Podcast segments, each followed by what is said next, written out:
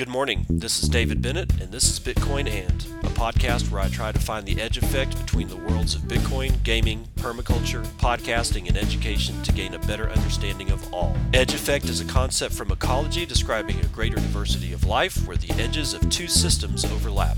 While species from either system can be found at the edge, it is important to note there are species in the overlap that exist in neither system, and that is what I seek to uncover.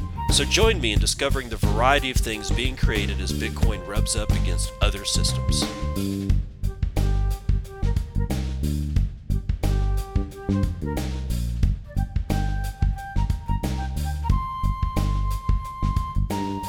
It's 12:44 p.m. Pacific Daylight Time. It's the 29th of March, 2023, and this is episode 693 of Bitcoin, and I'm bringing you a rare interview.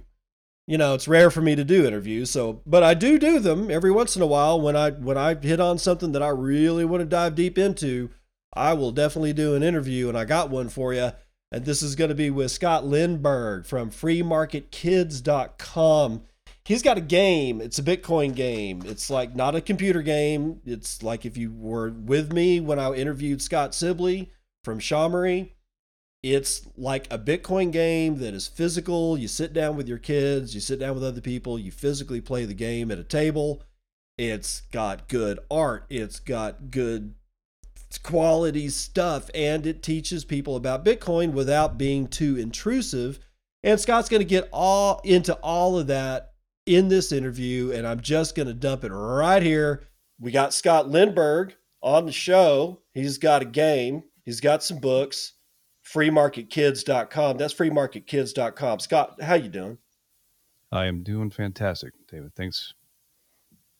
Well, I appreciate you spending your time and, and, and being here. I don't often do uh, interviews, but sometimes there's people that I got to talk to, and you're one of these people because when I first set up this podcast, one of the four one of the four pillars that I was trying to get into was linking up Bitcoin with gaming as well as education and a, a couple of other things. It's actually in the it, I, I I need to change my my intro stuff around a little bit because things have changed, but gaming still definitely interests me. And you've got one, and uh, I had Scott Sibley on a long time ago when he released a card mm. game called Shamory, and you've met Scott, so you you definitely mm-hmm. know him. He's a good guy. So w- what I want to do is before we get into any of that. Um, let's hear about your Bitcoin story, where you first heard about it, when you fell in the rabbit hole, and why. So, can you can you can you do that for us? Uh, sure, sure. I just and before I start, I just want to say uh, thank you. I, I know you uh, you have almost 700 episodes, which is just crazy to me. Uh, so what you're doing for Bitcoin, I appreciate that, and the fact that you're letting us go deep on an interview. I know that's not your normal format, so I appreciate that. And then the reason that uh, we're connected is because of a guy named Patrick, who's a co-leader of the Lexington Meetup group, and he's the one that pointed me towards you. So, just a lot of gratitude for what's going on in the space. The uh, for me, for me, the start was I had taken um, after business school. My wife and I met in business school. I got into operations. So think of like warehousing operations, logistics.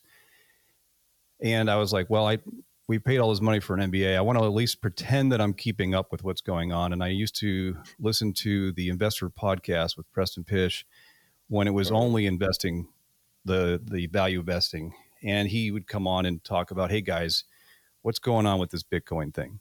And I that to my knowledge is the first recollection I have of someone that I respected calling it out that it could have been something else, but that's what I recall. And then he would bring on great guests. So you might have a Lyn Alden or a Plan B, or I don't remember if he had Michael Saylor on, but he would have great, great guests, maybe like a Jeff Booth or something. So I would go and get their books, or I'd read whatever articles they had, and then at some point I was, I was like, wow, this is so much more than I thought. So that time frame where that started was somewhere around maybe end of 2019, beginning of 2020. I would call 2020. I would say I'm class of 2020 in terms okay. of Bitcoin. Okay. Yeah. Yeah, that's that's a that's a, a, a, that's a good class. That that is a good class because that's the class that you know when you saw this thing come up. You know, I was class of 2015, so when I saw it come up, I saw it go from 250 to 20k, and then go back down to 3500. And that's you know that's the thing is like can you wow. survive that and and so the class of 2020 saw similar functionality right? Yes. Massive mm-hmm. gain, mm-hmm. massive crash. And if you're still in, you're kind of burned in.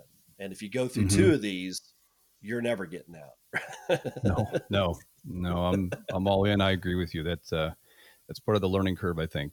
It's like your all internship right, well, after school. Yeah.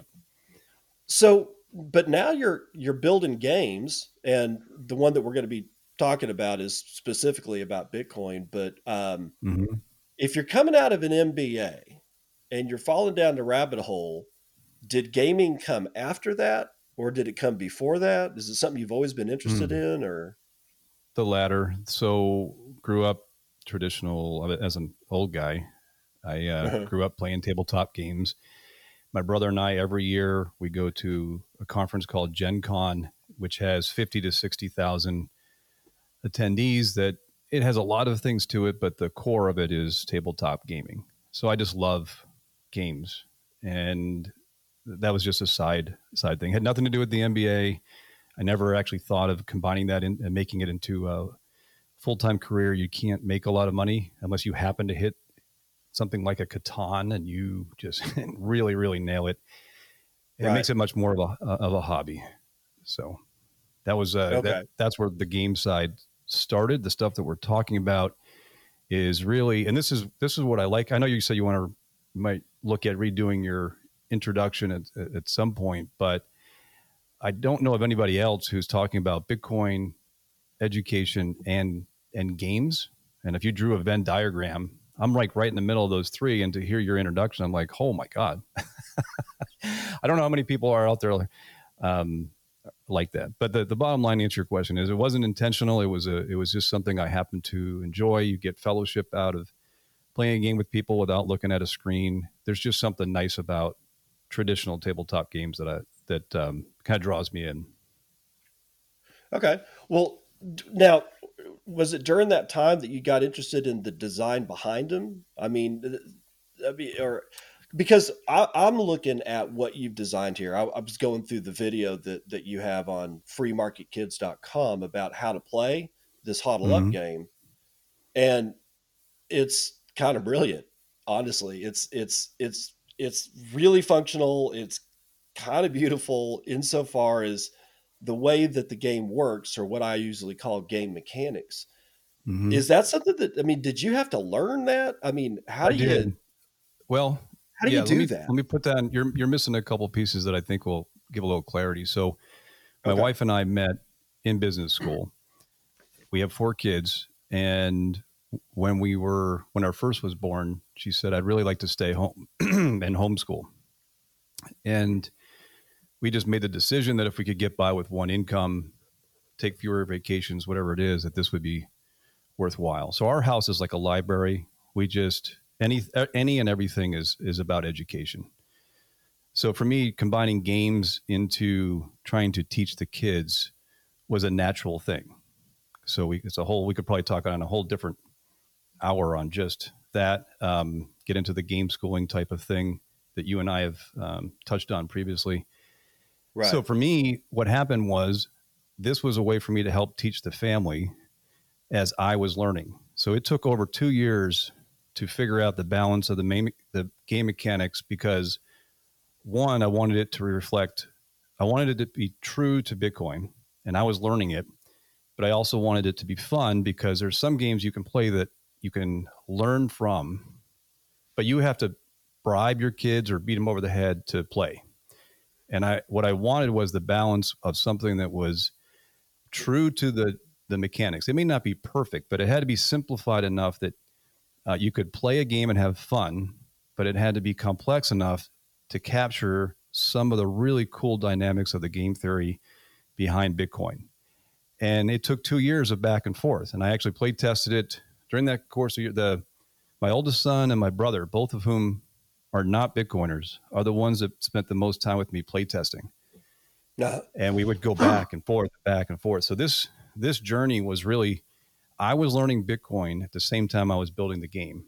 And let me give you an example. So they'd say, we'd be playing a game and something would come up and they say, Well, can I send to myself? And I go, I don't know. And I'd go do research, and the next thing I'm learning about coin joins and whatever else it is. And I'm like, yeah, actually, this this is actually a part of the way this thing works. And and it was just a lot of iterations going back and forth with questions where I didn't know, had to go back.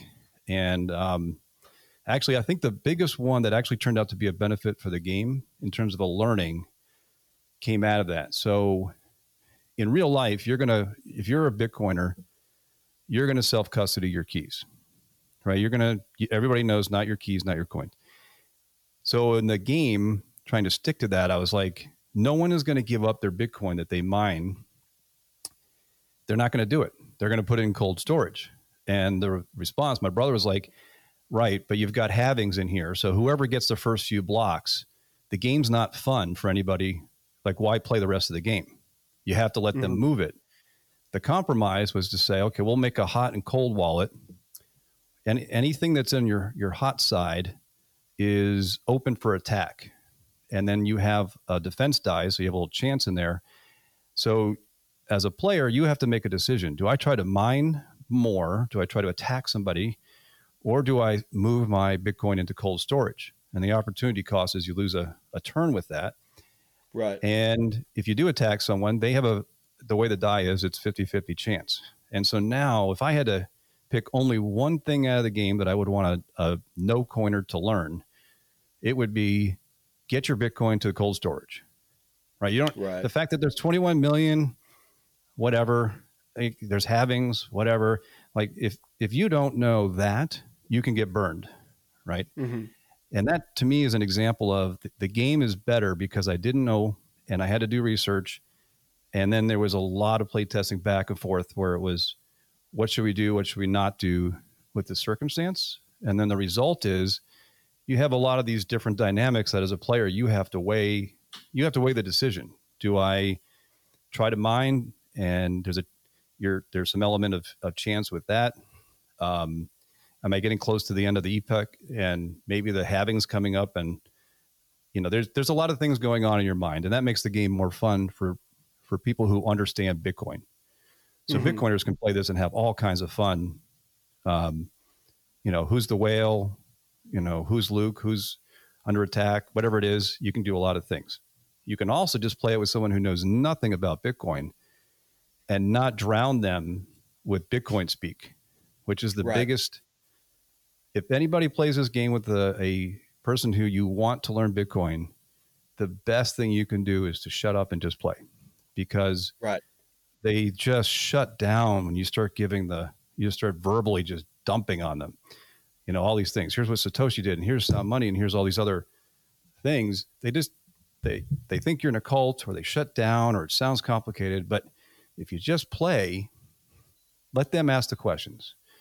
And Mhm. so um, this is a, this is really I've gone way long on this, but basically, I learned Bitcoin by doing the research to develop the game, and I didn't have a grand plan of what it was going to look like. It was more of let's try it, let's see how it goes, let's try it, see how it goes, and a massive amount of uh, trial and error and, and iteration to get to what uh, what we're talking about today.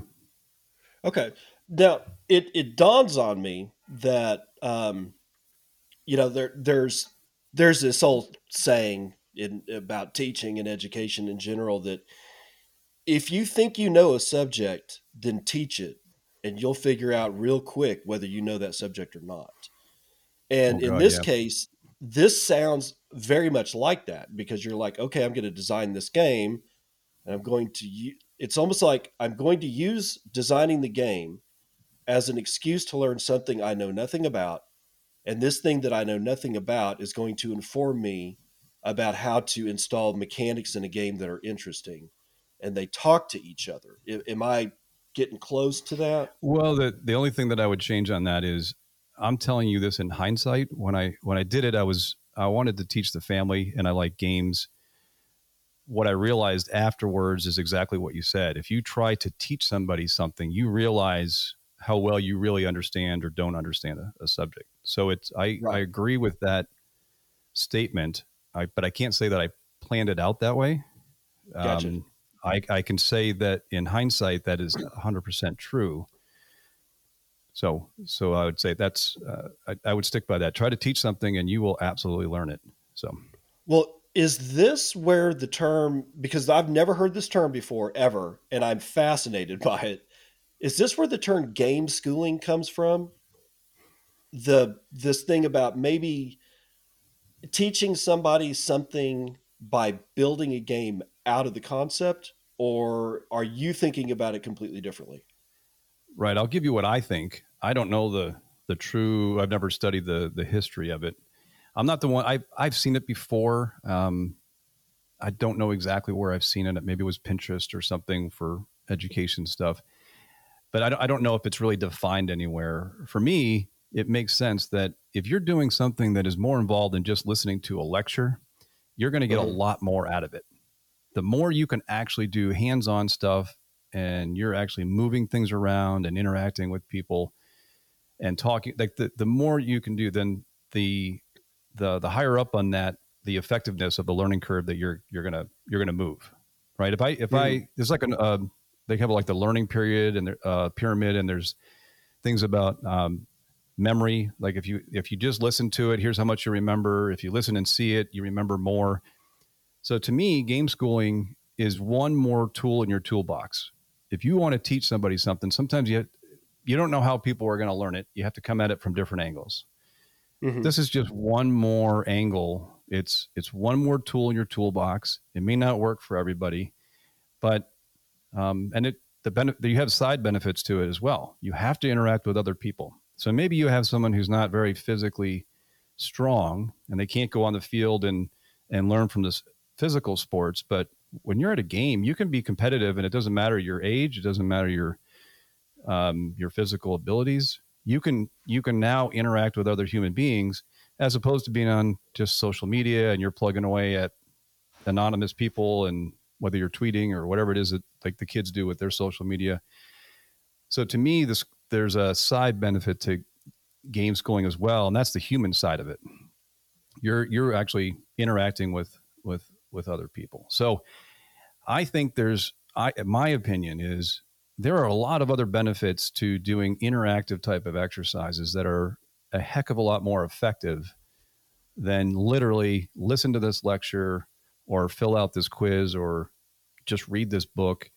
And I know that's not fair to all all curricula. That's not the way everything is.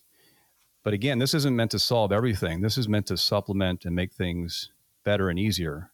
I personally think, from a Bitcoin perspective, this is the icebreaker. This is how mm-hmm. I can talk about Bitcoin with family members and friends that don't want to hear me talk about Bitcoin anymore because mm-hmm. it's just a game, literally. So for me, part of uh, of game schooling is if you can get somebody interested man, they'll learn anything. You, you give a, a, a little boy a, a, book about dinosaurs or something, or take them to the library, they'll come back with 20 books on dinosaurs. You'll have no problem yeah. with their motivation to learn. So if you can do something that's a little bit more fun, maybe you can actually help the student want to learn as well. So th- all these things right. combine to me and say, look, try to shake it up a little bit with your learning. It's it's not going to solve everything, but it has a lot of other side benefits. And depending on your point of view of what you're trying to do, you know, just use it as you as you want. So to me, game schooling is it's a great term. I, I like the way it sounds. I think there's a lot more opportunity. I have ideas for other Austrian economic ideas I want to turn into into games. And there's, I mean, how many rabbit holes do you go down to after you discover Bitcoin? There are Everyone. so many things. Right. That's just crazy, right? So I'm like, let's that that just gives me a, as a as a game designer a whole world of things to make a game and then uh, have a book that goes with it. And the book, just to clarify, is it's not like a novel you read straight through. It's just here's a collection. Well, first of all, here's how, what the game is based on. And here's all the resources that I was using when I was developing it. So if you want to learn from those too, don't trust me. Go verify for yourself. Go out and get go start here, basically. And right. I could just see a whole series of games on. I, I, I really want to get into Austrian economic games next to help with with with uh, some other concepts, but man, there's so many things, and if we don't teach the kids, I mean, man, we're screwed. So, um, right. I'm going to do everything I can to try to to make it fun and to try to reach people and have an impact. As a gamer, I want something that feels nice and is actually fun to play, and that's that kind of drives me. I I, I like that challenge, and that's what led to the game that we're talking about, and that's what I'm going to use to to drive to other games. Right, and there's you know, um, I was thinking about this because we had had a phone call that led up to this this interview, um, and I was talking about you know some of the stuff that I had kind of run across in my own mind when it came to gaming, and I had mentioned something about a game that was designed around the mechanics of cell biology, and I started mm-hmm. thinking, you know, I started thinking about it on a particular day, and I remember that particular day well because I have you know a, a bachelor's of science in cell and molecular biology. Technically, I should know more about the cell than most people walking around on the planet. You know, you got you, hey, here's your degree, and and then I went and I did research in physiology at Texas Tech University, and I got published and on all these all this stuff. I was working with cells all all damn day, and then one day, I see a video that was an animation, a 3D modeled animation called "The Inner Life of the Cell," and it was released by I think it was a joint venture between Harvard University and I can't remember the name of the studio offhand, but they used real world data to reconstruct what the inside of a cell looks like.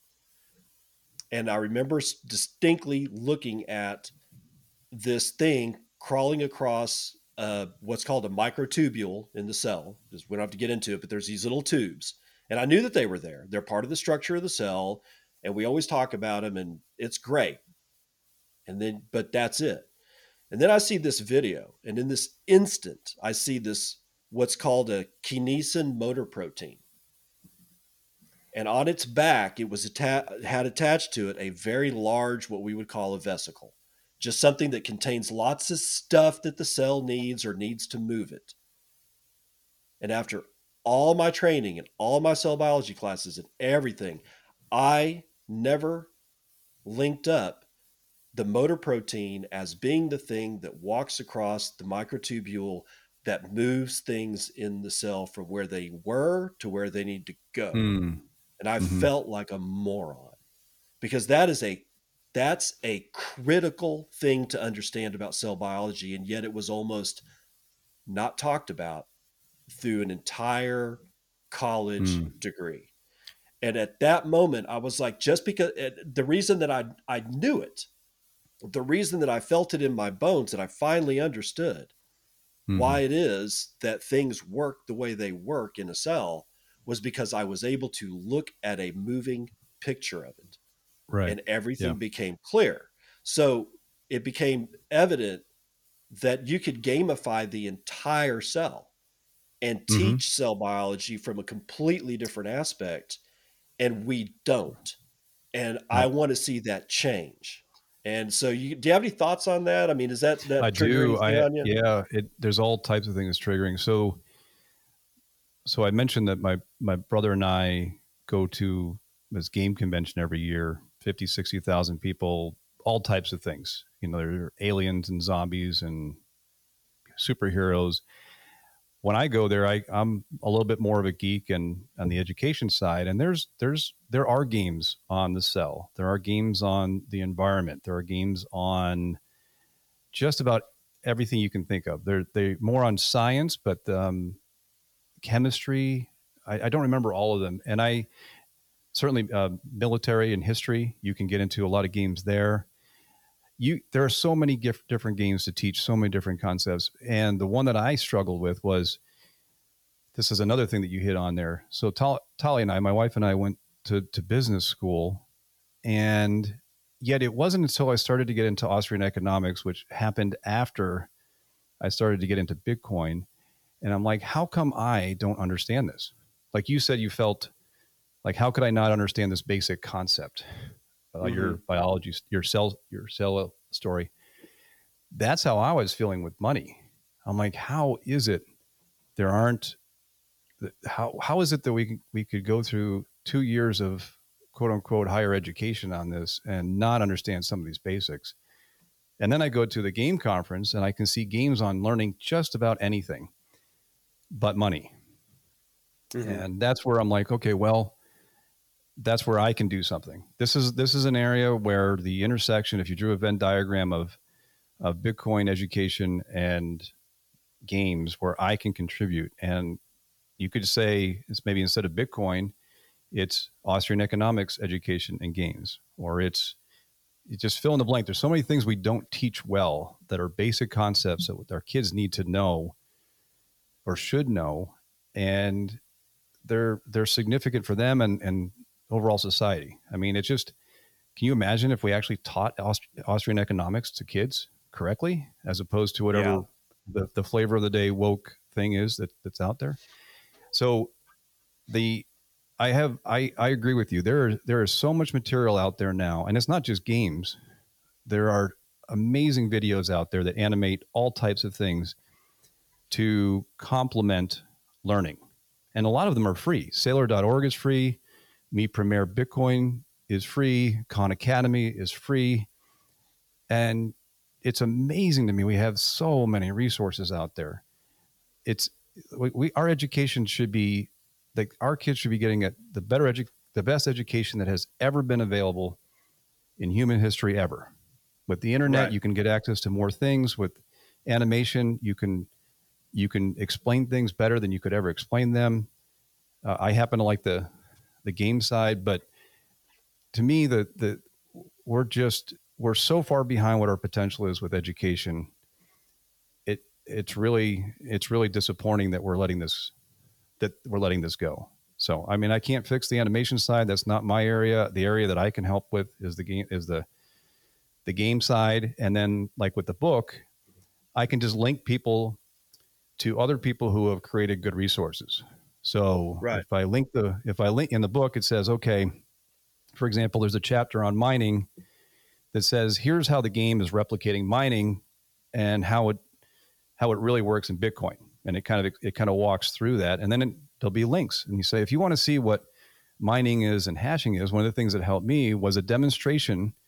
I think the one that impacted me was an MIT video, but essentially walked through what it meant to hash and how that linked. And it was to me, okay, well, I can't put that in the game, but I can put a link to that video in my book and and so now i can i can help people who want to learn accelerate their learning without having to create all that material for myself i just become the guide or give them the guide and then they can do some self-learning with that so it's right. uh there, there's just so much potential out there to to increase the power of our education and we're just stuck with how good on your are you on your test scores? And have you do you have the right opinion about how to rewrite history? I mean it's it's really disgusting what we're it's more like indoctrination than it is education so. Yeah yeah um paul i just got to make a note here uh want to get uh, come back to that if i can remember. Um all right so i think we're i think we're in agreement that we're stuck in this in this weird thing where we've got we've got tools, we're not using them. You did, and you built a game called Hodl Up. Can you describe that? I mean, we've described several aspects mm. of hmm. the game, but if I were to just buy this thing from you, wh- what mm. comes in the mail? You're if you just get the the game, the what you're going to get is essentially a set of cards that are the the the board it's similar to when you set up a Catan board and you have hexagon pieces and you set them out. And that that's your time chain. And on the time chain are printed uh, a token. And all that does is help people who set up put the pieces that are a, another piece of the game. There are 42 tokens in the game like physical plastic tokens. They're all labeled 500000 Bitcoin. Mm-hmm. So as a Bitcoiner, you realize that this multiplies out to 21 million. But okay. for setting up the game, what you would get is you'd have these and you'd say, okay, I'm going to set the game up. And what that does for for Bitcoiners is that's that's your Bitcoin issuance schedule. So it starts in 2009 with a Genesis block and it ends in 2140. And I have three epochs in there. So there's a your the the reward that you can earn mining as you play the game gets cut in half. Uh, so you have like three okay. three phases to the game. The other thing you get in the game is you're going to get these reference cards. There, there's six there's six colored reference cards. They're called wallets. It it simplifies a lot of things and just just to okay. help people understand what transactions are. And that's where you're gonna that's where you're gonna keep your score. So that essentially those wallets are the distributed ledger. So by the end of the game, all of the Bitcoin will have been mined over the course of the timeline, on the time chain, that is, and they will all be in somebody's wallet. And the thing that makes the game more interesting is those colors are also corresponding to the color cards of the transactions. So if I want to mine a block and put it on the time chain, it has to have a valid transaction in it. So not only are the Bitcoin moving from the time chain to the ledger to the wallets, you're also moving it between wallets. And that's where some of the uh-huh. gameplay gets you can get into some some strategy. So your question is what comes in the in the in the box? Well, you're going to get the time chain, your tokens. You also have other tokens that are your mining rigs because you can increase your chance for a successful block by using your Bitcoin to buy extra rigs. Nice. You're going to get a you're going to have those the wallets, the cards, we call them nonce cards. Those are the things you uh-huh. use to make your transactions. And then two two more pieces. One we mentioned earlier, it's called a defense die. So if I attack you and I want to move Bitcoin from your wallet to my wallet, it's not a valid transaction unless someone signs it. And if you have your private keys, you're not going to do that. So if you roll the die and it's a sim attack or a phishing scam, or I didn't put $5 wrench on there, but if you are attacked and your Bitcoin is in the hot wallet side, you're vulnerable to attack. The way you defend yourself is this defense die. And then the last piece you have is this thing called uh, difficulty dial. And that all it's doing is it's doing the difficulty. Every time someone plays, the dial either goes up or down. To get a valid transaction, you have to be at or below the the difficulty, the the threshold. And that's a so it's a there's a dial in there as well. So you have uh-huh a lot of different pieces in there. um, right. But that, but those are the essential elements. And then from there, you can talk about, I'd probably say like 80% of the 90% of the basic ideas of how Bitcoin works. Okay. It, it looks to me like that the 17 cards that make up the time chain is a way to limit, to end that game at one point mm-hmm. or another to make sure that it doesn't, it's not like Monopoly that, that goes on for like six hours did you do no, that no, no. because anytime anytime a game that goes on that longer just doesn't have a clear end, it seems yep. like it's a kind of a downer. Did you put that in there for that reason? Yeah, I, I definitely wanted to have a limit to the game. So in the book, I will call out that in real life, 2140 is not the end of Bitcoin. That's when miners will be paid purely with their fees. Right. And I did not put, I, I thought about it, but it was going to be too complex. I thought about, do I put fees into the game? And it was just, right. It, it was just getting to be, too, it was getting to the point where it wasn't fun any, anymore. So the game, once you know how to play, probably takes you half an hour, maybe 45 uh-huh. minutes, depending if you, how much you do smack talk and take time to go get your, your Cheetos or whatever. Right. So you, I, I like games that I can finish in an evening. There are some gamers that will play games for hours or or days even. Uh, this game is designed to be something that the family could play, or maybe you, uh, you have a game night with some friends. Uh, you can play this at meetups. We're seeing this with Bitcoin meetups. It's actually a lot of fun. But I needed it to be short, and so uh, this is where the iteration came in. So I I tried so many different combinations of saying how many halvings do I want. Um, how many Bitcoin per piece do I want? So if I did 1 million Bitcoin per piece, I would only have 21 pieces. And I'm like, from a game mechanic standpoint, that's really difficult to work with. Right. But I can't, I can't have a hundred of these things either because now it's just it's just a jigsaw puzzle of, of pieces. So it took me I, I, I just tried a lot of different iterations. The the the reason that you have 17 cards is I was able to come up with two halving events, so three epochs in there, and and a way that it made you didn't have to do anything complex to set up. The the 42 tokens that you get with that, you put you put one on basically from the Genesis block, you put one on each player's piece to start off, and then everything has a place. The schedule is is set, and so it, it I didn't I didn't start with 17. It was I came to that because that was the balance between enough mechanics to make it fun and interesting and time to do stuff, you know, in the game and make decisions, but mm-hmm. not so accurate that I dragged this thing out and tried to make it so complex that no one's going to play it. Right. Gotcha. So 17 yeah. just happened to work out um, as I right. balanced that uh, those out, and it was it was purely how do I get the points across in a way that you don't have to do anything weird to set up. I just want it to be really simple to set up, and that was that's how we ended up with that number. That makes yeah that that makes complete sense. And I'm looking through the pictures of the game on freemarketkids.com, and I'm noticing it's got good art. It's got good color scheme. I went through this with Scott Sibley about uh, about his Shamory game because it's like that seems to be an aspect of gaming that people appreciate, but they don't know that they appreciate it. They don't get. Mm-hmm. It's like it's like most players. It's like they'll pick up a game, a, a deck of any cards, any playing cards, you know, or or playing pieces. You can feel if it's high quality or not. Lots mm-hmm. of people don't register that consciously, but I think that they do register it subconsciously, and it makes for a better game. And I'm looking at the pieces, and I got to ask, did you know what materials you were going to use? Did you reach out to somebody who's specialized? Hmm. I, how do you come up with this? like I'm, I'm well, the, I, I, know what kind of game pieces to use. I'm a consultant. I, you know, I mean, is it like that or? Hmm.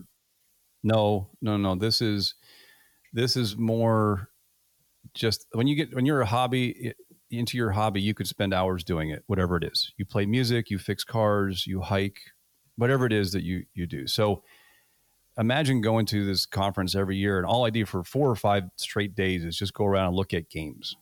Right. So this, mm-hmm. I, I, not everybody is like that, but for me, this was more of, I, I have a lot of different game mechanics somewhere in my memory, some, somewhere. Right.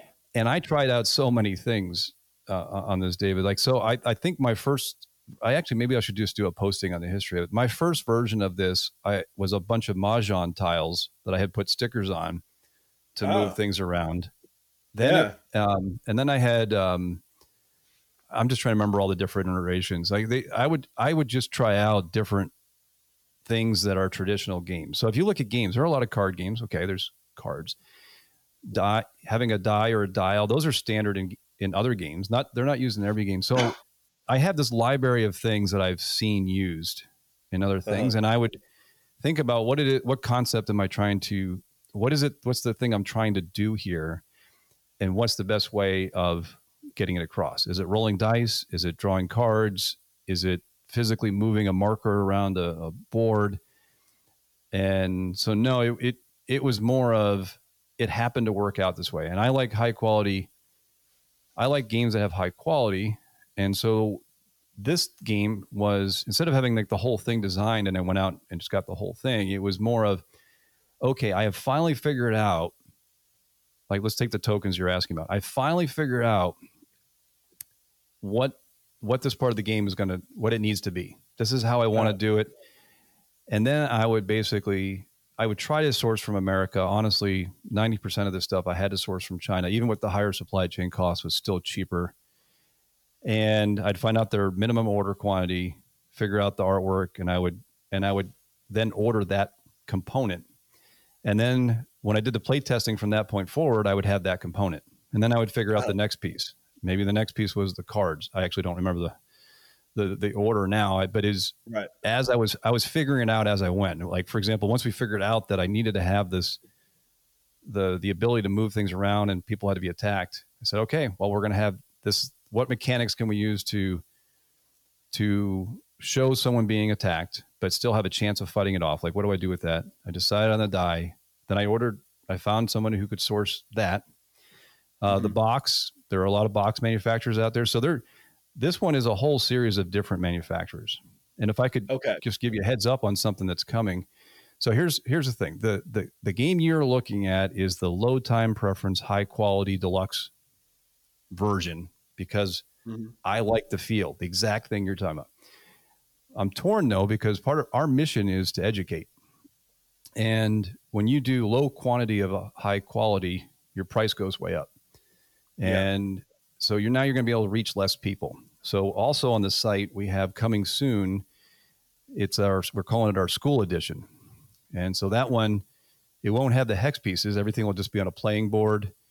The the pieces you're describing that are these these the high end plastic tokens will be replaced with the cardboard punch outs. Mm-hmm. Instead of this really nice drawer pull out box with a ribbon handle on it, you're going to have a standard two piece box. So if you so it's not a I don't want to say low quality game because that's that's not correct.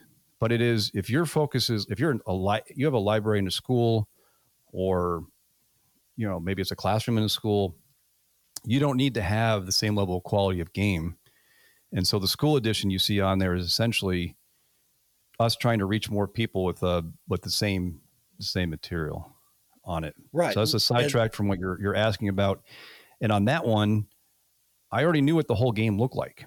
So I, uh-huh. I had to modify the art, but I went to one game producer and I said, I want you to do the whole thing for me. And then I just found the, the best quality price mix of different game manufacturers on that one. So that one I will source com- in a complete package. And the goal is to have those in time to, uh, to show people in Miami because we're going to have a uh-huh. booth in the bazaar. So that's uh, we're really excited to show that to people. If if you are into the games though and you like the feel like what you're asking about, you're yeah. going to want the low time preference like the the original edition the best. Oh yeah. If you literally are doing this for home education, then maybe the school edition is a better better match for your uh, for your needs. So right, no, two games, I, two different approaches to manufacture. I like that though. I mean, there's I don't think that there's anything wrong with that because the impetus is to, you know, have have a, a there's high quality playability and then there's high quality look and feel. You know, mm-hmm. this game, you know, the low time preference set looks good. I have it. I don't have any of the pieces in my hand, so I can't feel weight. You know. I, yeah, we know, need to change that. We need to get you. We need to get you a copy yeah, I need to, I need to just order one because this thing looks this thing looks fun. But having a version of it that isn't that is a different price point but still has all the same game mechanics, I think that makes just that just makes sense, especially when it comes to something mm. that can mm-hmm. be used for education. If it's like yeah. I don't know, like it take go pull out any high quality game from uh, you know your your wiz- game of wizards down the street, you know, game shop and it doesn't do anything but it's just for fun, then mm-hmm. I think I think having that would having a separate lower price point, you know, entry point on that game would actually kind of detract.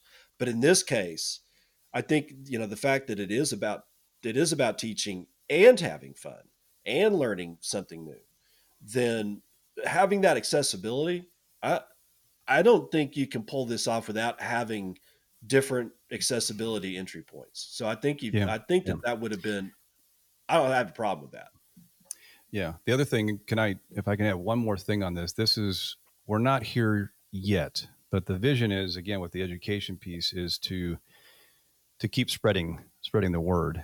So the benefit right. of that school edition is, and this is something that Talia and I are are working on and networking to try to make happen. that is, the game itself is mostly math. It's mm-hmm. largely math. So if you if you look on the, there's something called hash cards in the in the nonce card set that are all unique, but you don't need to know that when you play. Like they all have like a unique right. term on them.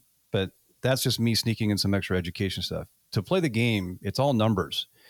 So if I want to translate this to Spanish or French or you name the language, you're essentially talking about the directions to it. Right. So with the school edition, our aspiration is to translate this and then figure out how can we get this to El Salvador, Africa, other places.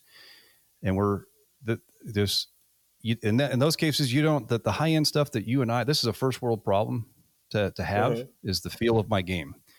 Right. But from an Absolutely. education stand, standpoint, again, that's our mission is to to spread the to spread to, to spread the education about Bitcoin. This this is the the school edition is one step closer to being able to reach a broader audience. And so those are right. some of the things that we're looking forward to. We're going to make other games like we talked about earlier today, but we're also going to look at variations of the game we have to to try to get a broader uh, a broader reach with it. So right. imagine if we could get this game into every school or every library, or we could maybe it's just a um, maybe it's a specific city or location, and we could get enough support to pay for the production and the shipping, and get it out to a whole new area. So that to me is where now the excitement is even. I, again, I'm a gamer. I love games, but from an education standpoint, I am more passionate about spreading the news about Bitcoin. And to me, this is it's one more tool. Not everybody likes to listen to podcasts. So I think if I could just go down a be on a soapbox for a second. The if you look at the like the the S curve of adoption, the next set of people that we're going to reach don't mm-hmm. they probably don't look like us. I right. will listen to thousands of hours of podcasts. I will read books. I will go to meetups and do these things. If you are an if you're busy raising kids or you have two jobs or you do other things and you have a thousand other things you're learning, if we're really going to reach that next set of people, we can't assume that they're going to learn the same way we learned. And right. what I envision is we're going to need every tool we can to reach more people. And having this game in another language and someone that to can help us with backing this up, we will be able to we will be able to really do our part to help with the adoption of Bitcoin. So, right. Sorry for the tangent there, but that's in my mind. There's a lot more opportunity that we're so much beyond just a game. Um, no, well, no, so. that that's okay because this actually sounds like a good spot to to mention what you were going to mention because there's a, there's a way that people can reach out to you now and help. You want to talk about that? I would love to. This is this is something new for for Talia and I. We we have set up a Patreon. So if you search for Free Market Kids, we'll we'll be there. And so we are we are trying to we're trying to figure out how to make this this work. It takes it takes energy to and we're gonna, we haven't even talked about going to homeschool conventions or other things yet. It takes a lot of energy to do this. And so if anybody else feels as passionately about this and wants to support us. We are very grateful for that. And if you go to Patreon, I think it's just Patreon, I think it's dot com forward slash free market kids.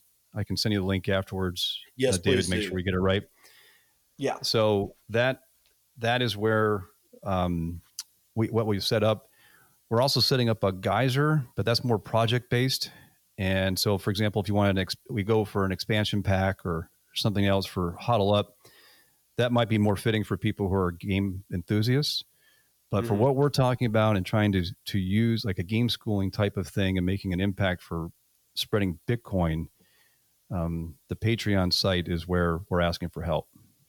Okay, and also people that are that are, I mean, because Patreon is set up the way it is, uh, people can actually message you through that, and that might be in like I know you're on Nostr. I get the feeling that you're probably still on Twitter. I'm booted off. Mm-hmm. They don't like me at all. So uh, there's ways for people a, to, to reach honor. out.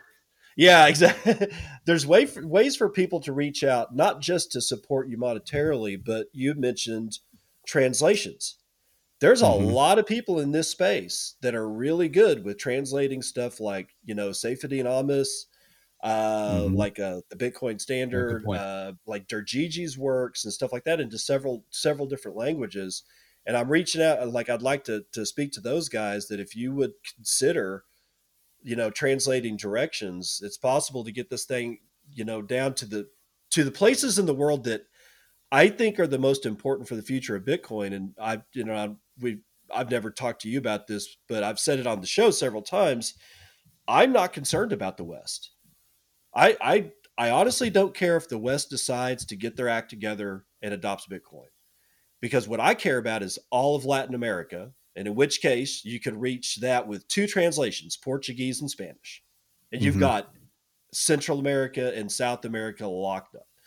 Africa mm-hmm. is the other continent that I think about a lot for Bitcoin adoption. A little bit more hairy, a lot more languages. But then you got Eastern mm-hmm. Europe, Baltics, Balkans, and spreading out probably into the Philippines and some other Southeast Asian countries that mm-hmm. are, you know, not so, I don't know, impacted by by what's going. Our actions in the West have been kind of reprehensible, honestly, and and yeah, the, some... the crap that the crap that I see right now doesn't look like it bodes very well much, you know, for the future, which is why I am not really concentrating on the West which mm-hmm. is why I should mm-hmm. probably mm-hmm. learn how to speak Swahili and Spanish, but I I can only so, do so much. yeah. So one of the one of the one of the books that I have in my in my book with references that my research took me to check your financial privilege, and if you look at what the IMF and World Bank, um, I mean, there's articles. Uh, what's the gentleman's name? Alex. Let's escape me for a second. There, what Gladstein? It is. I think it is. Thank you. Uh, it yeah, it's just, Gladstein. It's it's horrifying and the the you're I think you're correct. The countries that are hurting the most will be the first that will adopt Bitcoin, and they're not they're not looking at it as a day trading type of thing. They're looking at it purely because their their system is further along in the destruction process than than the dollar. Right. So yeah, but uh, before we leave the game and before we leave freemarketkids.com, You've got other products up there. Uh, you mm-hmm. want to touch on a couple of those that you want to kind of showcase a little bit? Sure. So the the one that's labeled is that the best you can do? I actually made that game be, originally before I was a Bitcoiner, and I'm remaking it now because I I have learned some things about Austrian economics. So I'm a little bit embarrassed. The artwork is not as as good, but that one essentially is about the um, price is a communication of value. It's between individuals. Right. It's not a top down central planner type of thing. And it's a negotiation game. There's another game on there called BIP 39. This is a prototype that we have now. The idea behind this one is how to teach uh, what seed phrases do and how they work. But it's uh-huh. it's so but it's not complex. It's it's much more it's almost a party game. So I have right. a prototype for that one in order to, to finish that one up, um, there's an individual who I don't have his permission to say his name, but he and I have talked about developing a uh, the the book or notes that go with it quickly and having things in Spanish so that we could help teach seed phrases to people in uh, in South America. Uh-huh. So that one's BIP 39. It literally it's a party game, and you're yeah you're all you're you're teaching about the order matters and what are the what are the chances of guessing somebody's um, seed phrase. I think I'm trying to remember. What, oh, the uh, there's some things on there just for fun. So there's some we have our we call it our proof of work apparel.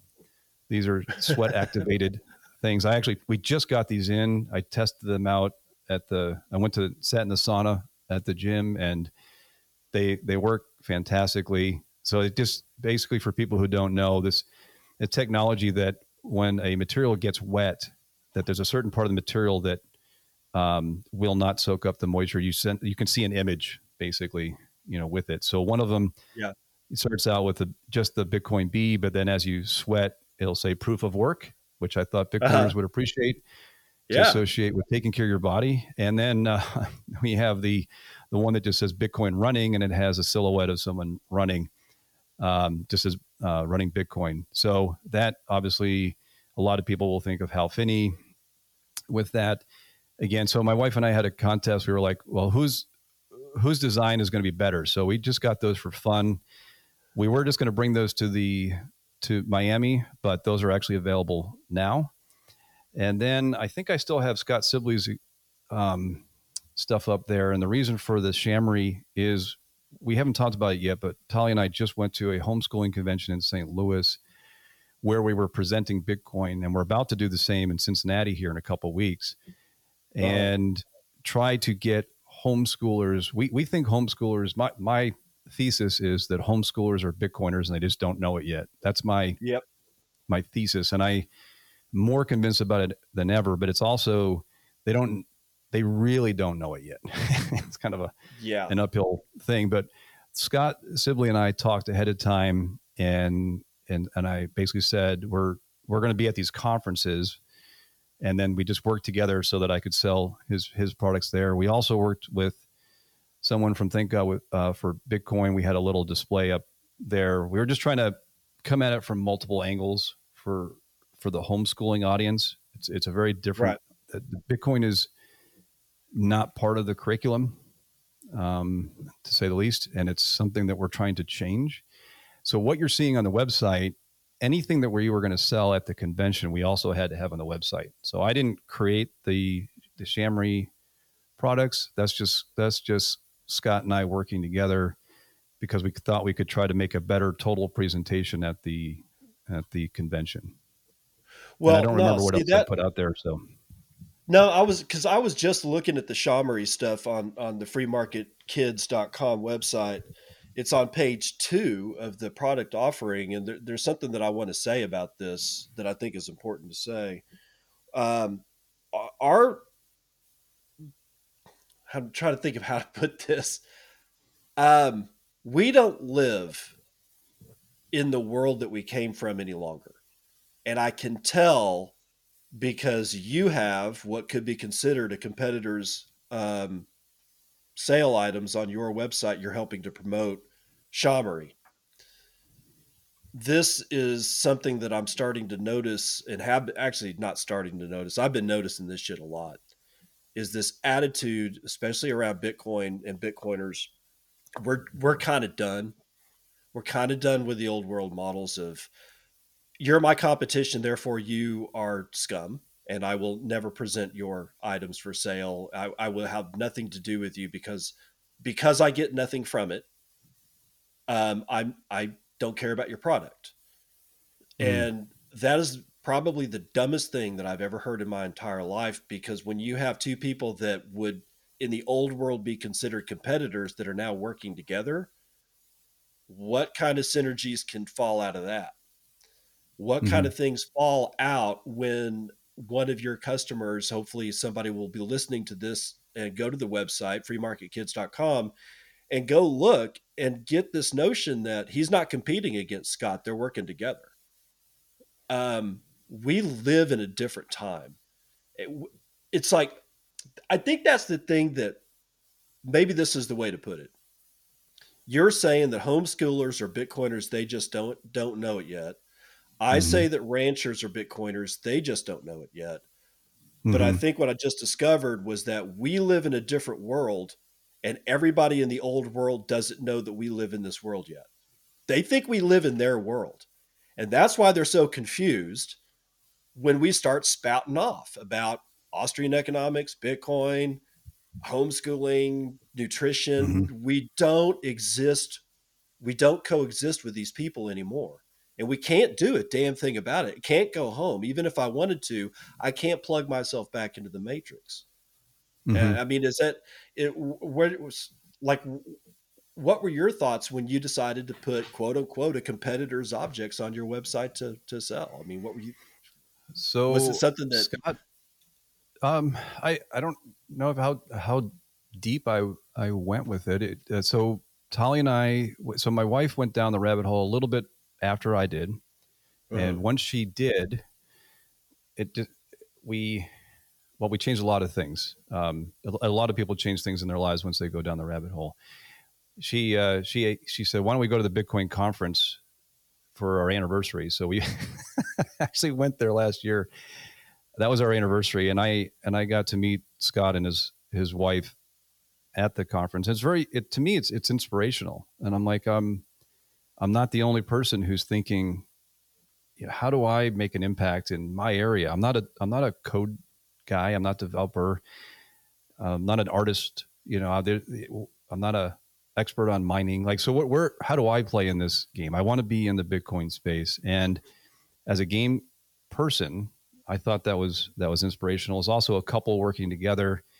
So the other thing I that I that I saw was that my thoughts on a game. Our our kids are older. Our our kids are 16 through 20 now, and we have four kids, and so they're they're at a younger stage, and he's he's creating products that help at a, just a different stage. And so the way that we complement each other is the I, I don't think if you play the the Shamory game, it's going to teach you the same things that my game would be. However, right, you can't take Hodl Up with the math that's involved with that and play it with kids as young as you can with with what Scott's developed. Right. And so to me, I it looked to me like we're we were two people with very similar ideas of how to make an impact. And that was it. It was just like we both believe in Bitcoin, both happen to have like enough like it enough to make a game and want to educate people. And he's uh, he just came out there doing that thing the, the, with the well. Like they're like they're very passionate. Like it's it's really cool to see. So I I don't know what went through my mind was was kind of inspirational. The other thing that went through my mind was I better hurry up because at the time that we were there, I didn't have all my components done yet. Yeah. I don't remember what stage I was in, but I had already been going through this two year process. I was somewhere pretty far along in that process. And I'm like, there was also a, a bit of, you know, competition is is good. It kind of yeah. pushes you along. So when the runner next to you is is going faster, you're saying, hmm, you know, maybe I maybe I should kick it in or exercise right. more or eat better or whatever it is that you need to do to be more competitive. And so, um, that it was also it was it was inspirational in a competitive way, but in a good competitive way, not a not a right. bad competitive way. And and um, so I, I just think there's also a huge opportunity. Um, I I well, you and I haven't talked about this yet, but I'm gonna I go to that that same game conference I told you about. I'm actually going to do a I, I'm actually going to be presenting my game and the book as a case study in one of the breakout sessions. Oh, good. Okay. So that's not till that's in August. So it's it's just to me it's just it's just a natural next step. It's gonna. Bitcoin's gonna impact every part of everybody's lives. The fact that uh, it hasn't been more in gaming to me is a little bit of a surprise, but it's um, having gone through a lot of pain trying to make this. I also realize it's it's easier to verify that it's a good game afterwards than it is to try to build it. so it, it, took. Um, so uh, to me, that what we're describing, these are all just like that.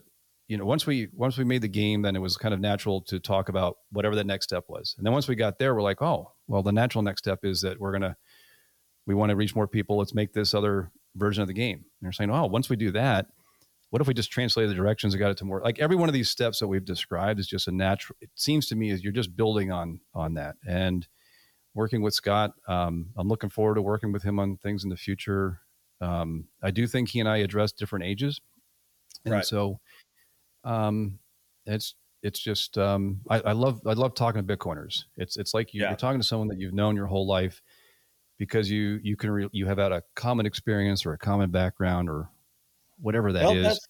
We so. we call it the Schelling point, and it's I it's more important than people than people realize. Even people that that bandy about oh it's well we're all here because it's a Schelling point, and I'm like, have you really examined what that actually means? I ain't got to vet anybody in this space. I can almost smell fraud within the first 10 sentences of somebody's post or somebody's you know article or whatever i just know mm. and now i can go like if i end up like knocking on Matt Odell's door in Nashville, I know who's going to be there, even though I've never met a single one of them except for Matt, and that was a BitBlock Boom a few years ago. Yeah, they're they're um, we we have gone to to Nashville a number of times, and he is uh he when he says stay humble, like he actually lives it. It all it caught me off guard. Actually, I was like, wow, yeah, like, and but I was also they were so welcoming there uh, Matt and Rod and, uh, and Josh, who helps them with the operations there, like so welcoming that Tali and I every month will make a three hour drive to attend the bit devs and the open house there just to be around people like them and we couldn't do it this past month because we were at the homeschooling convention but yeah. i have to tell you it is it is um, you feel like you're on an island if you live somewhere and you're not around other bitcoiners you might yeah. go listen to big podcasts and things like that but when you can physically have some fellowship time this is why it's important to get to meetups yeah. It, it, it was almost like going to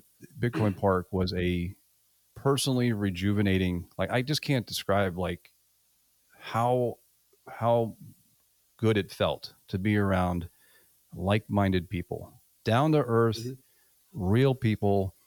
And it's been absolutely wonderful being able to connect with with people there. So, and I think it's testament to to what you're saying is you feel like you know people. There's a certain Bitcoin ethos uh, that's there, regardless of what part of it that you're working on. We're we all have a common, we're all seeing the, uh, the same thing. We're all just yeah. maybe we're different steps in the journey or different part of the of the overall the overall system and situation, but we, we're all on the same mission and have similar beliefs. And that is just personally, I, I just it just feels it, it's it's so awesome. And if anybody hasn't yet found a way to get to meetups or to get to a conference or uh, to get to Bitcoin Park, I mean, I'm I'm just telling you from a personal standpoint, that is has been life changing for Talia and I to be able to connect yeah. with people like that.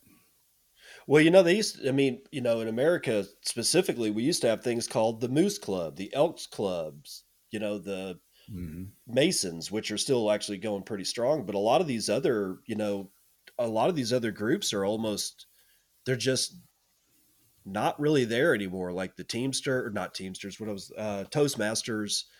Mm. It's there's a whole bunch of groups that are just not as strong as they used to be, and I mm-hmm. think that is a necessity. So that's one of the reasons why we end up with so many Bitcoin meetups, and the more the merrier. Mm-hmm. But you know, be mm-hmm. that as it all may, you know, one of the things that we have always do agree about when it comes to Bitcoiners is, you know, what's going on with, you know, macroeconomics, the fiat money system. Mm-hmm. So let's yep. kind of like, let's dump out of what we have been talking about. And, you know, you got an MBA, you were not taught uh, Austrian economics like you should have been in economic, like in any of your economics classes. This is a major refrain. So, if you were looking at what's going on through the lenses of what you were taught, how does that differ from you looking through the lenses of what you now know? How's it different? Well, I I think so. I I I was just following the the fiat mindset or or way. You know, you you get good grades, you should go to a good institution you should take out student loans you should get a job you should get a mortgage and get a house that's huge and yeah, i mean it just it was just the next step in what i thought we were supposed to do and it should right. lead to a consulting job i mean i think a third of the students go to consult management consulting and a third go to banking i mean it's mm-hmm. that, that was my intent was to get to to consulting and you know, I just I didn't have I I, I wish I would have had someone that could have said, "Hey, here's a bigger picture of what's going on." And you know, had the had I actually known that, I'm not sure I I, I would actually have to wonder if I actually would have gone or or not. Um, right. But then I wouldn't have met Tali. So I, I certainly, yeah, there you go. Uh, yeah, I certainly don't want to, you know, miss, uh, miss out on that. so, and you meet a lot of good people and, and I think people who are there have good intent. I, I do think that they're that it's it's just symbolic of all the other issues we have. That people in whatever institution they are, they think they're doing the right thing, or they they think they're doing what they need to do based on whatever they've been told. And so, to me, it's it's just part of this awakening that we're going through overall. Um, when you go to business school, I mean, maybe it has been uh, it's been twenty, it's been over twenty years, so maybe they are teaching it now. Um, I haven't actually gone back to look, but I, I just didn't. Um, I I don't I don't know what they're doing now. So to be fair to be fair to them, but for me, I, I didn't I don't recall going deep on anything like like I'll listen to hours of podcasts where we're talking about what is money, what are the qualities of money that are, what are the properties that are good or bad, or there layers of money, what what happens with incentives when you have bad money. Like there's like it's stunning to me now to be able to to see that. But um, can you just imagine if you had an MBA program and or a whole program that was just on literally just on to help people understand money? Yeah, it'd be ideal to me if you teach it to the kids so that you don't need a whole separate school for it. Right. But I mean, given where we are now, it'd be nice to have that type of. I think the, the way you do that now is to get into the Bitcoin industry, or at least follow Bitcoin. you'll you'll kind of you'll yeah. kind of do that. The the thing that that I'll say is I'm not a macro expert, but I but my issue was before I found Bitcoin, I would just yell at the news. I would find friends that had a similar point of view and yell about whatever politician did whatever stupid thing, or it was the Fed, or you know, whatever it is. How messed up can you be? And it doesn't actually help change the system. I think it was right. um, I think it was Jeff Booth that was recently talking about this. You have to step outside of the system if you're going to help change it. Right. Yeah. You, and so if you're just yelling at this, or you you go ahead and you just do whatever you're doing that helps contri- contribute to the overall way that we we live with fiat. Um, Bitcoin has helped me personally not sound fanatical to my kids about when I hear something on the news because now I I can see what's going on. I do get upset about it. My blood still boils when I when I hear like what they did with like with Custodia Bank. I mean, there's just there's just some things out there that are just so they just make you want to um, really scream at people and say like like what are you doing? And now I find that Bitcoin has helped me. Now that I, I have at least a little perspective, I have a chance of being able to talk to my kids intelligently about it, about not sounding like on one side of the political spectrum or another, just to say, you know, I just have a perspective on it. So it's helped ground me. And it also gives me hope because I don't think there's any way mathematically for us to work our way out of this mess that we're in. And could you imagine if you didn't have Bitcoin and no. you saw the same things that you're seeing now with the banks? No, I would, I'd have you, no hope. Yeah. If you saw people of a certain political persuasion trying to push CDBCs the same way the, the communists have, like you'd be like, you would think that 1984 is really the way we're going to end up. It's going to be Orwellian. Yeah. And so I am, um, basically, I now have hope. I now see another way because of Bitcoin. So it doesn't make me less angry. I'm still angry, but it gives me a way that's more productive. What am I going to do about it? what can I do about it for myself? Take care of myself. What can I do for my family? What can I do to teach others? It's just given me a much, much healthier way of dealing with it because otherwise I just get mad and it and it doesn't matter. Like no one's I mean there's a lot of people who are mad, but it's not going to change the fiat. It's not going to change the fiat system. To me, it, it's helping me say, okay, well, what do you want? You there's hope out there. What are you going to do to help make make this happen? What are you going to do to help others? Like it's just, it just gives me um, a way to be productive with my myself, and I don't have to. I don't have to get depressed about it. Okay, it sucks. Well, I hate to see people get hurt by Sam Bankman-Fried. I think the guy's like, I mean, just horrendously bad. But on the other hand, he's part of a system. He was able to do that because of the system we had. So there's probably more pain ahead with banks or you name name the the, the bad the, the there's going to be other pain ahead. However, what are we going to do about it? Are we going to take care of ourselves? Are we going to make better products? Are we going to teach people about Bitcoin? So the macro stuff makes me really really upset. But I at least now have context for how to think about that, and context to teach the kids how to think about that. There's just there's really hope I'm just saying that's that's yeah. where I would, you know, that's where that's my thoughts on the macro. I'm I, am i am sorry to see it happening. I'm not surprised, and it still comes back to what am I going to do? What am I going to do now that this is happening? So I have a choice right. to make, and I can either be productive about it, and try to make a difference, or I can just yell and get mad and you know do whatever it is that you know the mad people do. So yeah, but you had sort of of an outlet to you know do something about it because well at least I mean you, yeah you did the game but you also reached out to me and you did that through a much less uh angry filter that is Nostr. I yeah. mean yeah. yeah. The, so I, I guess it's kind of where I want to end up here is the whole you know where when I was on uh the survival podcast, I was uh, a guest uh, on that talk, to talk about Nostr and what is it and how does it work. And what I ended up with at the very last, we were talking about the fact that Nostr for me was the third piece of the puzzle after Bitcoin, and then we needed Lightning, and now mm-hmm. we've got Nostr, and that's a three-legged mm-hmm. stool. And a lot, somebody said that three-legged stool was like the most unstable stool, and I'm like, no, it's actually the opposite. A three-legged anything is pretty much the most stable object on the planet. You know, how, how many bars have you got into that you've sat at sat at a, you know, on a chair with four legs and it wobbles?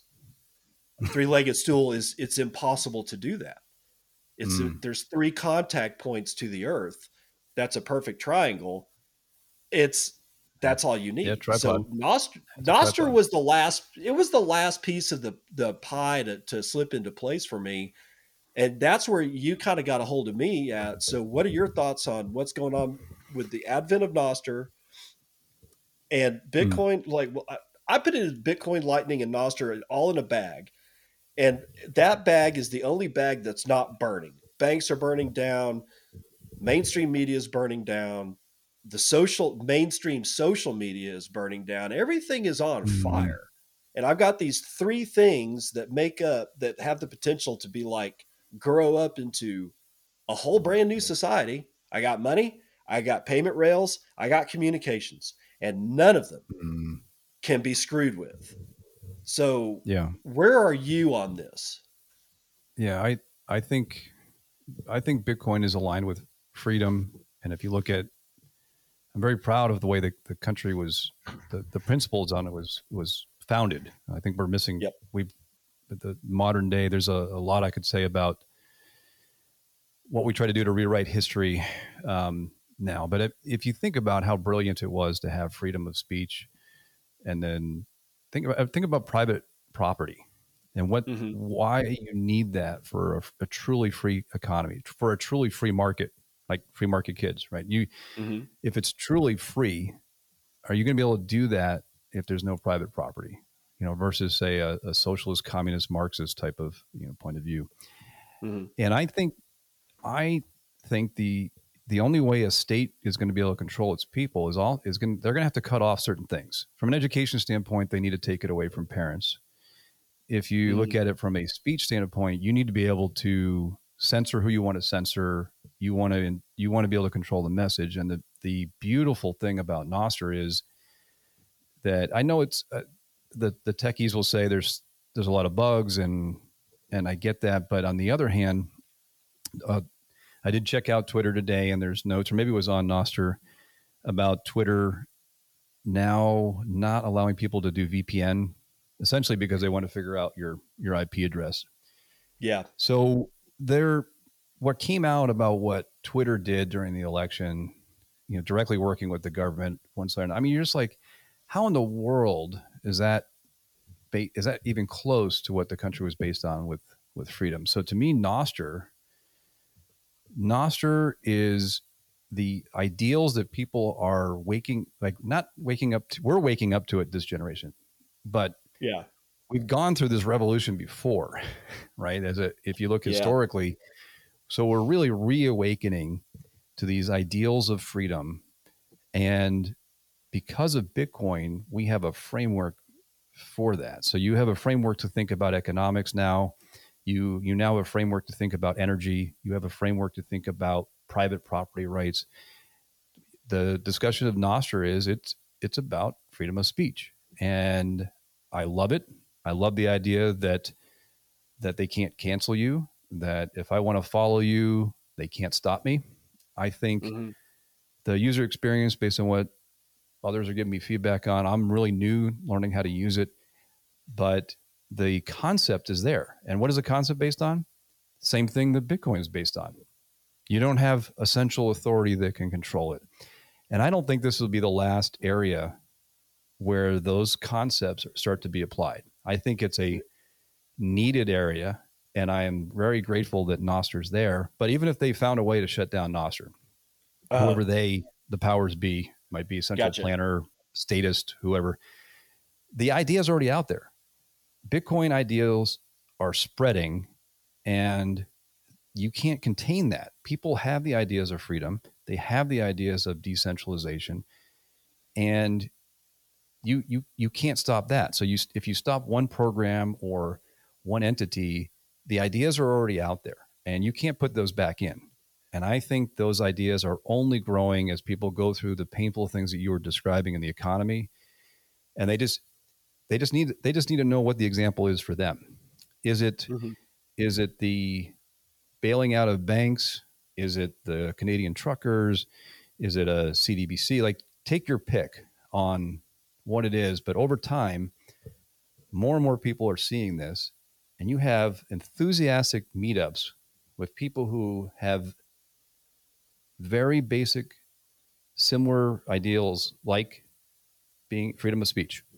And mm-hmm. I think I'm as grateful for what's happening with Nostr as I am with what's happening with with with Bitcoin because you can't the ideas are there whatever the name of the program is and how it works and whatever animal we pick and whatever color it doesn't you know it, it doesn't really matter the ideas are there and they're freedom based yeah. and i go back to hope that gives me hope in the future because my part might be the game and the education some programmer is figuring out how to do decentralized uncensorable social media that's right. awesome. And they are not stopping. They're gaining momentum. They had their Nostrica. I wish I could have gone. The you know you're you're like it's gonna it's just a it's a it's a fire that's going to turn into a blaze. It's gonna you it is you cannot put that back. And I am really grateful for it. I don't know exactly where it's going to end up, but you know what's the the next thing and the next thing and the next thing. We we're, we're gaining momentum with these these freedom tools, and I and I just see that's where I see that's my opinion of Nostr. So yeah. Have you seen any of the games that have been put out on Nostr to bring it back to gaming? Uh, no, I saw some. I uh, saw people. Um, I, I, saw some notes that had the that talked about gaming. I did not go and, and check them out um, yet, so I, I, really can't speak to them yet. I'm trying to look for for this one in particular. It's like Scrabble, where you're guessing a word and oh. if I could find one of their many, many posts, and it's like it's all over the place except when I actually need to see one of these things. uh, not, yeah, I'm not going to see it. The whole idea here, here, though, is that people started putting in building bots. One is a lottery, so you can guess a number, and the whole point is that there's satoshis on the other end that you can win. So there's a mm. there's a there's that oh, that termination part of the game right there's a there's an end goal right that's that's the thing is you can't do this on twitter or you couldn't do this on twitter i guess they got tweetcoin or something like that now so maybe you can but there nobody would have actually done anything right so mm. so but there's another one that's like you know it's like scrabble it's like guess a word and mm. I, th- I started thinking about this, and some guy put up at the almost the exact second that I started thinking about the following. A guy puts up the opening line from the game Zork. Do you remember that game? Mm-mm, I do not. It's compu- It was a computer word game. It was before graphics. You know, this we're talking like eighty-two. You know, 85, 1985, somewhere around there and it was like mm. just a it was a word generation game and you would like you'd it's like you see a mailbox and you type in you'd have no idea what to do so you would type in open mailbox and that was the right answer and so that's the interaction it's like okay you see a forest to your left and something ahead of you and and you'd say turn left and then it would you'd go there but it was all in in games this guy wrote this the first line from the game Zork 1 from 84 or whatever. And I immediately realized that you could embed games inside of this. Cool. And no. if you take that to a conclusion outside of the possibility of like just word games or Zork like things that were back in the 80s, I think it may be mm-hmm. possible mm. to do things like have full scale types of games that I don't know how to describe just yet, but that are mm. that you can activate as a player just by typing in mm-hmm. like the way that you activate some of these games is you you type in that npub and then you say start game and then it nice. replies to you and says here's the start of the game and i think that there's a whole i just bring that up because i want to mm. tie it all back to the fact that we're here to talk about gaming. Um, to tie that up with the possibility that you know we've got people that can make board games and people that can make card games and people that can make computer games. Is this the advent of the first set of social media games? Because oh, now no yeah. nobody can stop us there's nobody that can say you know what? I don't like the fact that you've got a word game based on zork except it talks about how we might have falsified information during the pandemic. So we're going to shut it down. Good luck. Good luck. Mm yeah. i have fun doing that. You know if you want to spend your time whack-a-mole you go right ahead. But there's these things that are just starting to bubble up that I think have always been there, but we never saw them before until right. all this crap started breaking loose. Yeah, I don't think you. It's hard to. It's sort of like saying, could you have imagined Bitcoin before Bitcoin? And the reality was that it's. I mean, technically anybody could have done it, but like, it's not easy, and you you can't. It's hard to to sit here and predict where gaming is going to go. I mean, you think about where AI is, and you think about where we are with these decentralized ideas and technologies we're talking about, we we just we are just starting. We don't know how someone's going to combine these, and when they do combine them, what will be possible in a year, two years, ten years. I mean, we we're just at the beginning stages of what you're describing, and yeah, it's going to be it's going to be phenomenal. I mean, who who I mean, just the fact that you have Nostr, if you would have asked me a year ago, how could you have a decentralized social media play if you didn't have a, a server to hold all the content? I would have been, right. I would have been shrugging my shoulders the same way as, as, someone saying, well, if you don't have someone to manage the ledger, how can you have money? Right. right? I mean, well, now that we see it, you can't unsee it. Right. You can't, yeah. you can't, you can't unsee that that scarce a scarce commodity can be digital. You can't unsee that.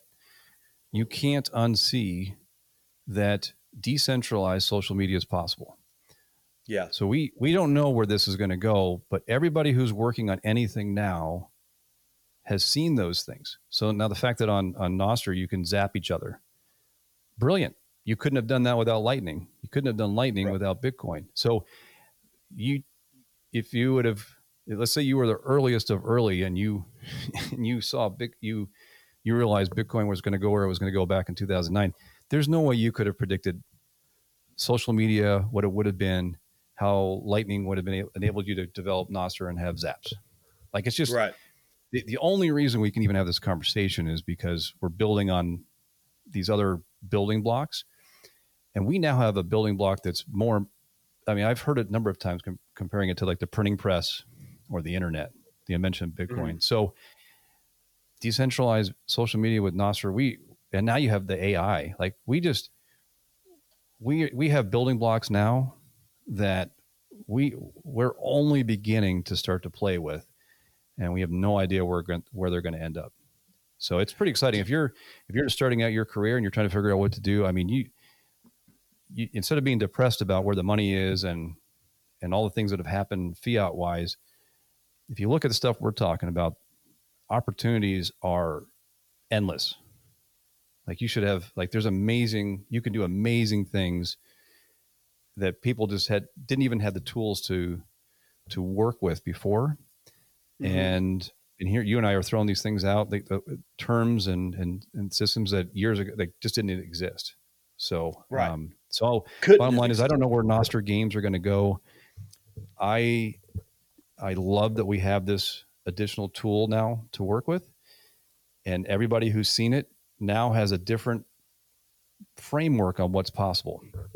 I think the one of the famous ones that people like to use is the mental block. Everybody thought that the the four mile or four minute mile was impossible until it wasn't Yeah. and that flight was impossible until it wasn't right so so Right.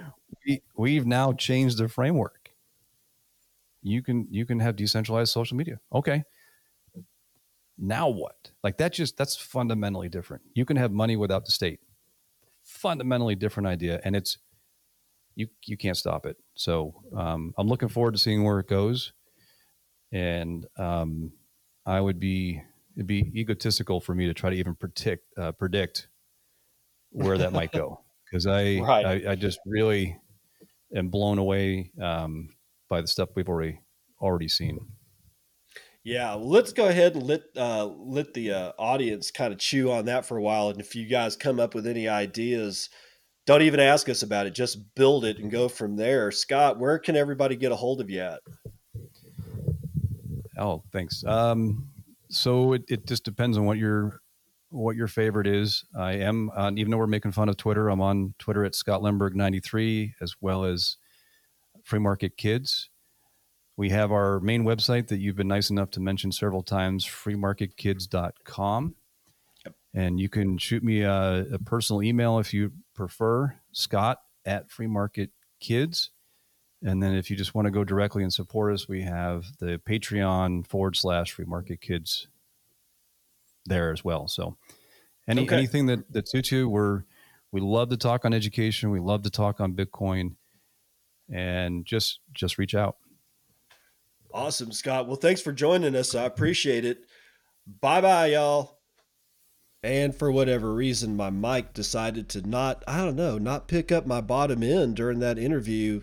It may be because I'm using this thing called Zencastr and I kind of got to depend on their post production and, you know, squashing of, of things when I download their version of the MP3. So that's probably why there's a variance in, in, uh, audio quality. I do apologize for that, but it, you could hear it. You could hear what was going on. I things are changing. There's so many people. There's so many. Uh, there's so many of us that have just had our fill of everything that's come before. That you've got people like Scott working with the other Scott and has his products on his website. And we you know like you heard about uh, you heard us go through that.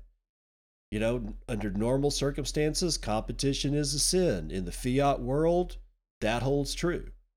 In this world none of that works. It just doesn't work. There's going to be sea changes everywhere and i mean while i'm here for it it should be noted that most of it's probably not going to be all that easy, but you know that. You've been here before. It's it's an it's a, a weird place that we're all at.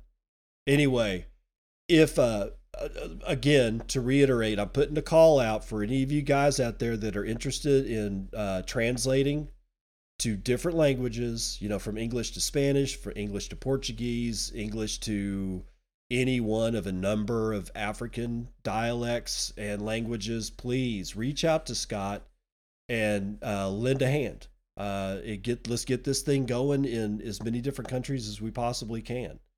And I, I think that that's I think that that's great. Uh, go if you if you are going to uh, uh, Bitcoin 2023, make sure you find you get the booth map, find Scott Lindberg, go visit. He's a great guy. Really enjoyed having him on the show. Uh, the interview actually went a lot longer than uh, I kind of thought it would, and I'm I'm always grateful when that happens. That means it's for me that's a good sign. So uh, I want to thank Scott again for being with us today, and I will see you on the other side. This has been Bitcoin and, and I'm your host, David Bennett. I hope you enjoyed today's episode and hope to see you again real soon. Have a great day.